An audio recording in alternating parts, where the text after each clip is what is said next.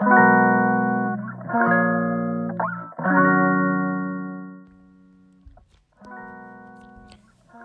んにちは。松田祐介です。妊娠や出産に関わる麻酔。酸化麻酔を専門にする麻酔会をやっています。このチャンネルでは診療や研究そして学会活動などを通じて学んだり考えたりしたことを発信していきます。さて皆さん健康のために何か運動とかされてますか？私はですね全然あの5年ぐらい前までは全く運動らしい運動をしてきませんでした。一応大学時代は剣道をやってたりとかまあそれなりに運動はしてましたけれども働き始めてからはまあもともとあまり運動好きな方ではないので基本運動しないで生活をしてたんですけれどもあの5年ぐらい前にカナダに行った時にまあ暇だったからっていうわけじゃないんですけれども周りがみんなジムに行くんですよ。でまあその話をしてるとまあちょっと僕もジムでも行ってみようかなっていうところからまずジムで見よう見まねで筋トレしたりウォーキングをしたり、まあ、そういったことを始めていったんですね。でしばらくして気づいたのがやまあもちろん体力がついたっていうだけじゃなくて運動するとまあ精神的にも健康なんだなっていうところにですね身をもって感じて、まあ、それで日本に帰ってきたんですよ。でそれまで本当に運動習慣のなんて全然なかったんですけれども今はですねあの一応1日1万歩歩くっていうのがあの目標でやってます。とはいえあのこの目標ずっとやってるわけじゃなくてですね今月に入ってから、まあ、11月に入ってからなので、まあ、かれこれ、まあ、1ヶ月ぐらいですかねでやっていてだいたいほとんど毎日歩けるんですけども水曜日が何でか知らないんですけども毎週毎週1万歩いかないんですよ。まあ、あの原因は一つは当直明けだったりとかしてですね疲れてあ運動したくないなってのもあってですねあのだいたいまあ8,000歩ぐらいで終わっちゃうんですけれどもまあそこをなんとかしていきたいなと思ってるのが今日この頃です。昨日もなんとか1万歩行ったのは実は食事の後にちょっと散歩をしたりとか、まあ、今日も長男とですねあのご飯食べ終わった後にちょっと僕まだ8,000歩しか歩いてないからちょっと2,000歩稼ぎたいから外一緒に歩きに行こうよって言ってですねまあ2 3 0分一緒に話しながら散歩をしてたりしてました。まあ、そうやってですね、まあ、毎日健康維持に努めてるんですけれども最初よく失敗したのはやっぱハードルが高いと続かないで実はこのスタンド FM もそうなんですけれどもとりあえず毎日続けるっていうことを目標にあのテーマとかもですねまあ一番最初にもあの挙げてるような、まあ、酸化麻酔のテーマではあるんですけれども蓋を開けてみるとまあ、僕が話したいところを話してるんじゃないかな、まあ、でもとりあえず続けるっていうところを目標にしてます。ちょっと前にですねあの継続に関する本いわゆるその習慣に関する、まあ、本を読んだ時にやっぱり最初ハードルを上げすぎるから続かないっていうの書いてあってあのジムに毎日行こうっていうとやっぱり難しいからとりあえず毎日ジムの洋服を着て靴を履くそこまでを目標にするぐらいでもいいって書いてあったんですが、まあ、本当にそういうところから始めていって、まあ、毎日毎日ちっちゃな積み重ねが大事なんじゃないかなと最近本当に思います。さて本題ですけれども実はあの先日の学会で、まあ、社員総会っていうのがあったんですけれどもそこでですねあの来年再来年の学会の学術集会の会長の先生から是非学術集会の副会長をやってくれって言われたんですね。もともと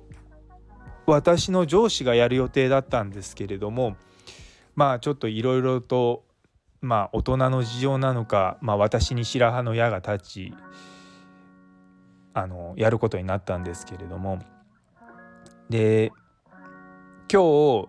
あのうちの医局でも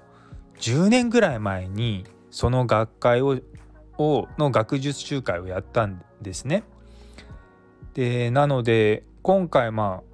副会長とはいえまあいろいろと運営のお手伝いをするので、まあ、うちの医局の中にある資料とか、まあ、そういったのをひっくり返してみながら、まあ、どうしようかなと思ってですねあの会長の先生と今日もメールをして行ったんですけれどもあの結構学術集会って皆さん参加される人多いと思うんですけれども、まあ、裏側じゃないですがあの結構問題になるのがいつもお金なんですよ。でちょっと医学以外の学会僕知らないんですけれども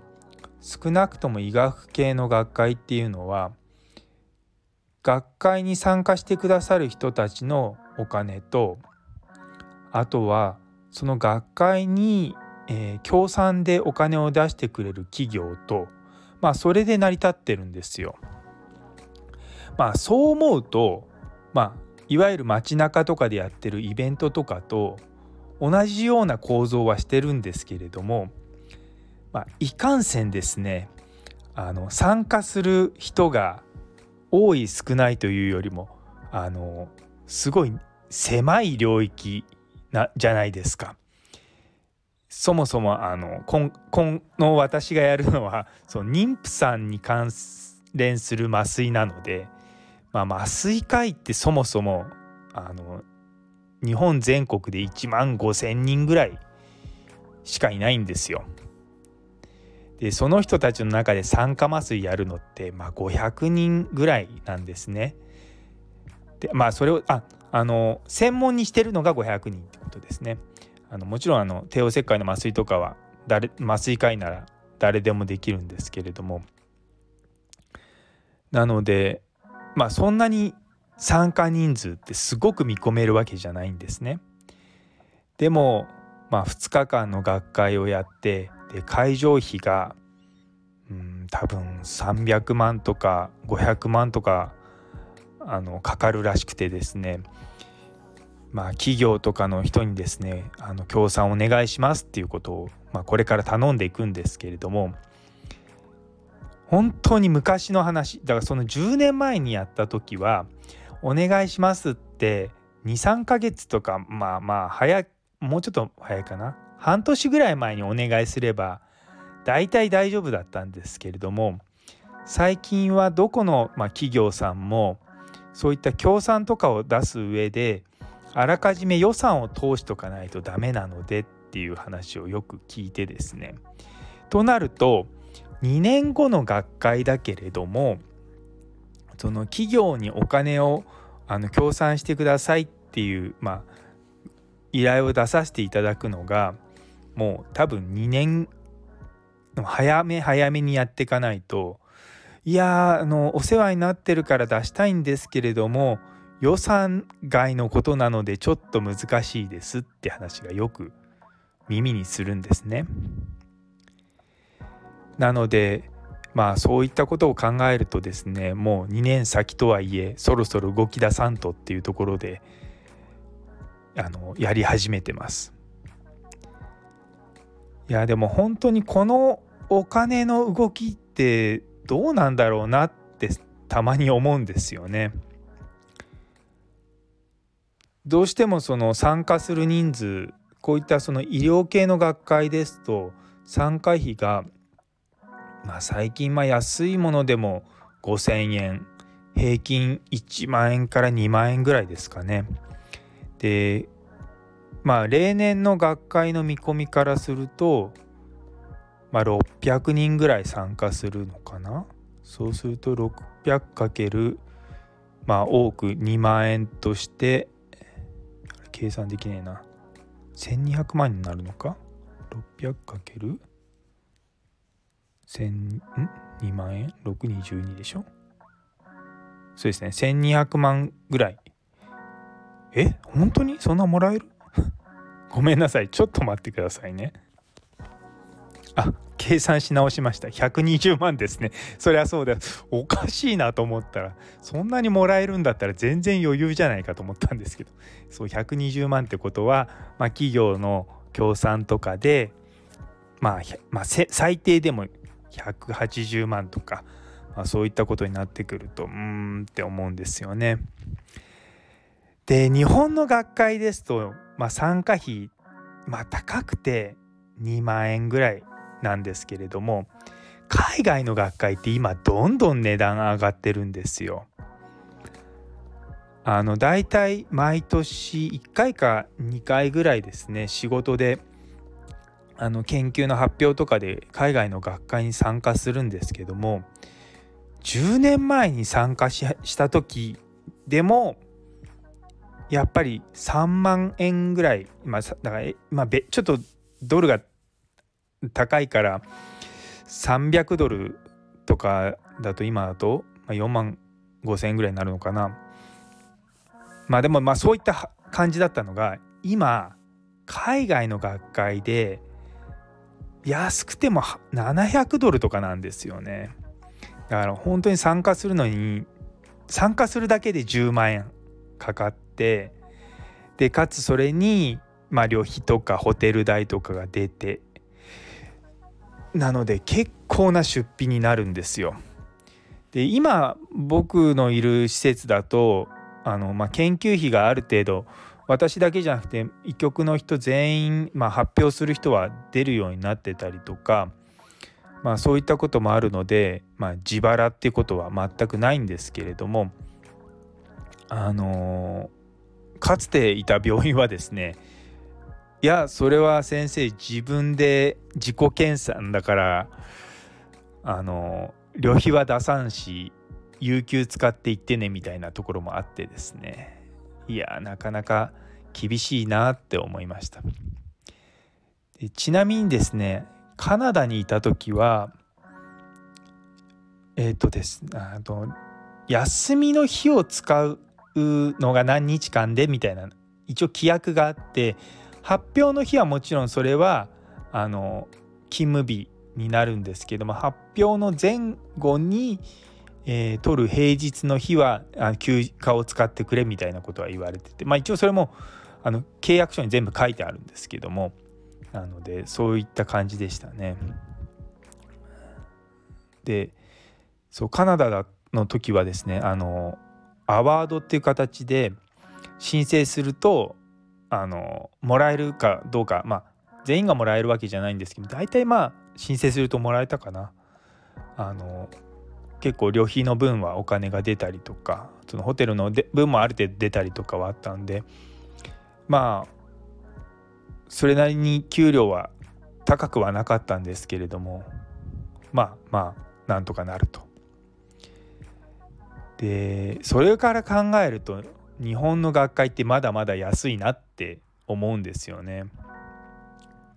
で海外の学会ってそれだけの、ね、値段出してるんでクオリティが全然違うんですよ。アプリケーションとか今の日本の学会でも作りますけどもいやもうレベルが団地って言い方変ですがあの当日参加してる人たち同士でチャットができる機能があったりとかあとまあツイッターとの連動みたいなのがついてたりとかあのまあアーカイブとかはもちろん見れたりするだけじゃなくて本当にそのアプリケーション一つにしてもかなり作り込んだものができるのでいやでもな急に値段上げたりとかするとそれがネックで参加しないよなって思うと